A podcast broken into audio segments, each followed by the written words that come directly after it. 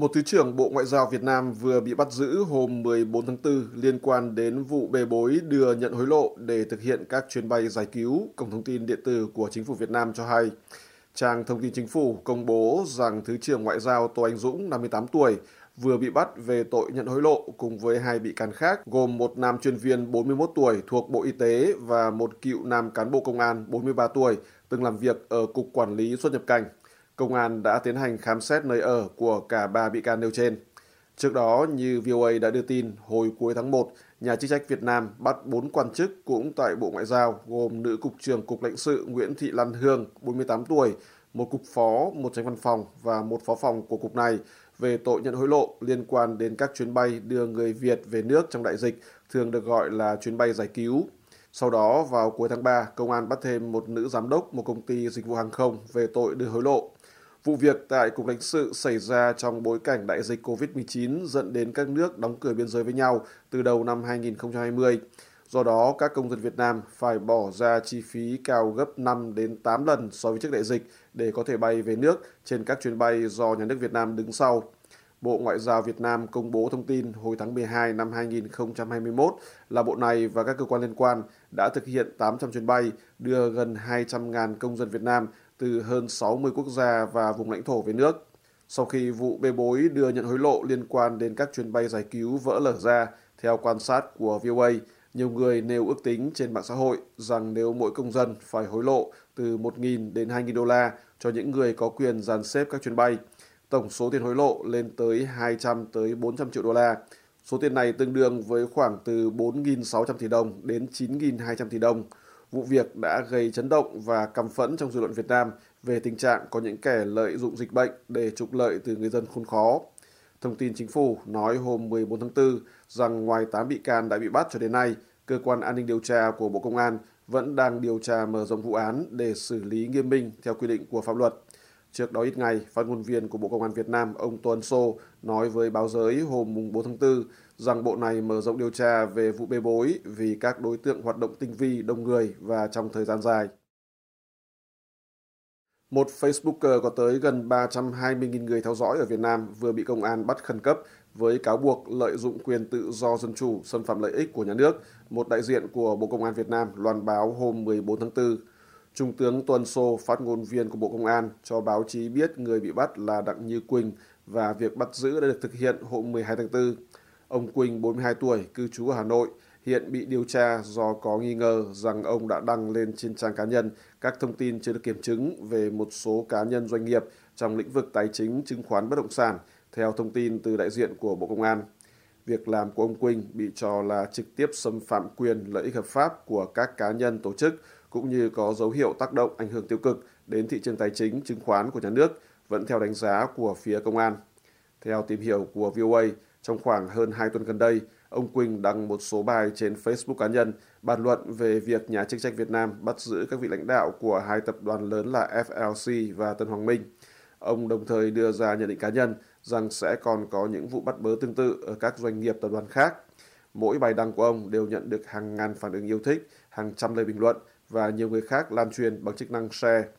Cũng chung với thời điểm xuất hiện các bài đăng đó, cổ phiếu của các doanh nghiệp tập đoàn mà ông Quỳnh nêu tên bị mất giá, thị trường chứng khoán Việt Nam giảm điểm, nhiều nhà đầu tư chứng khoán bị lỗ và cho rằng đó là do các thông tin thất thiệt gây ra. Nói về điều này, phát ngôn viên Tuân Sô của Bộ Công an phát biểu với báo giới hôm 14 tháng 4 rằng việc đưa thông tin thất thiệt đã tác động xấu tới dư luận xã hội, tâm lý nhà đầu tư, ảnh hưởng tiêu cực đến thị trường tài chính chứng khoán của Việt Nam, gây thiệt hại về uy tín kinh tế của cá nhân, doanh nghiệp và nhà đầu tư.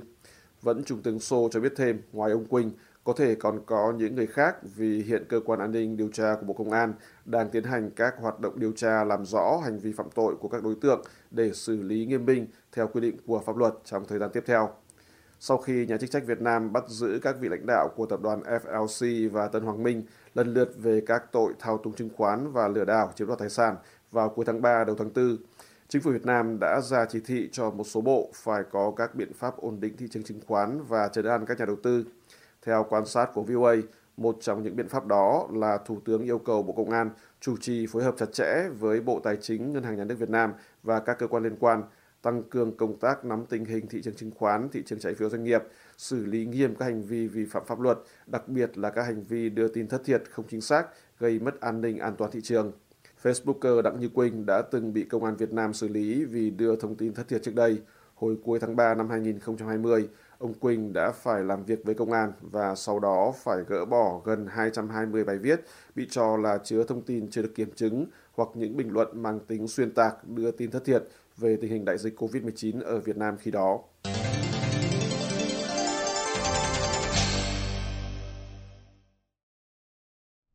Các lãnh đạo cấp cao của các cơ quan hàng hải tới từ Việt Nam, Hoa Kỳ, Indonesia, Malaysia, Philippines và Thái Lan vừa có buổi họp nhằm hợp tác và mở rộng quan hệ đối tác thực thi pháp luật trên biển trong khuôn khổ diễn đàn tư lệnh thuộc sáng kiến thực thi pháp luật trên biển Đông Nam Á. Theo Đại sứ quán Mỹ ở Hà Nội, hôm 14 tháng 4, phát biểu tại hội nghị, chuẩn đô đốc Peter Gauthier, Phó Tư lệnh Lực lượng Phòng vệ Biển Hoa Kỳ, khu vực Thái Bình Dương nói rằng – hợp tác quốc tế và liên chính phủ đóng vai trò cốt yếu trong việc bảo vệ các vùng duyên hải và các vùng biển chung của chúng ta. Cơ quan đại diện ngoại giao Mỹ cũng trích lời ông nói thêm rằng các diễn đàn như thế này rất cần thiết trong việc nâng cao năng lực phối hợp của chúng ta để phát hiện các hành vi bất hợp pháp trên biển, thúc đẩy quản trị và thực thi luật biển một cách có hiệu quả, đồng thời góp phần xây dựng năng lực và khả năng.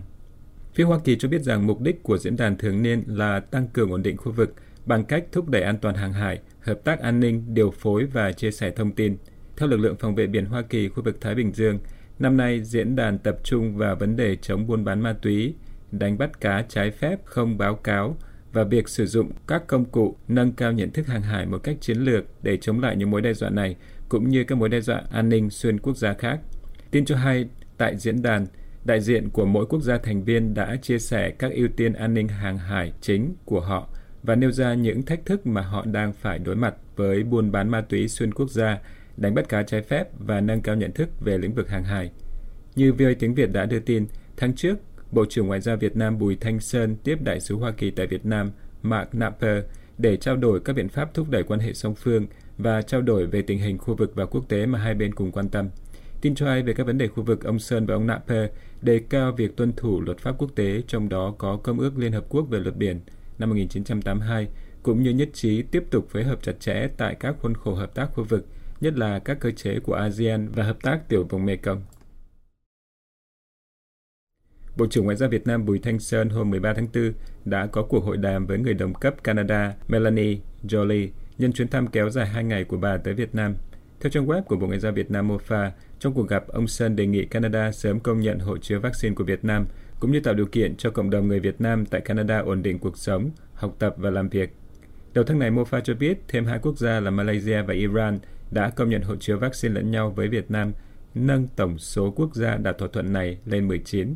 Bộ này cho biết rằng kim ngạch thương mại song phương đạt hơn 6 tỷ đô la năm 2021, tăng gần 19% so với năm 2020, dù gặp nhiều khó khăn và tác động tiêu cực của đại dịch COVID-19. Ngoài các vấn đề song phương, tin cho hay, quan chức ngoại giao Việt Nam và Canada cũng trao đổi về tình hình quốc tế và khu vực cùng quan tâm, trong đó có Biển Đông và Ukraine. Theo thông cáo của Bộ Ngoại giao Canada, ngoài Việt Nam, bà Jolie cũng tới Indonesia để tăng cường quan hệ song phương và mở rộng quan hệ đối tác ở Ấn Độ Dương, Thái Bình Dương. Bộ này cho biết rằng bà gặp các quan chức cấp cao ở Hà Nội để nêu bật quan hệ song phương lâu dài giữa Canada và Việt Nam tiến tới kỷ niệm 50 năm thiết lập quan hệ ngoại giao vào năm 2023. Bà Jolie được trích lời nói trong thông cáo trước chuyến thăm tới Đông Nam Á rằng Canada là đối tác mạnh mẽ, tin cậy và hiệu quả của Indonesia, Việt Nam và ASEAN, và bà mong tới hai nước này để hiểu rõ hơn về khu vực mở rộng quan hệ đối tác và đóng góp thành công vào một khu vực Ấn Độ Dương-Thái Bình Dương, bảo đảm an ninh tự cường, phát triển bao trùm và bền vững hơn vì lợi ích của toàn thể nhân dân.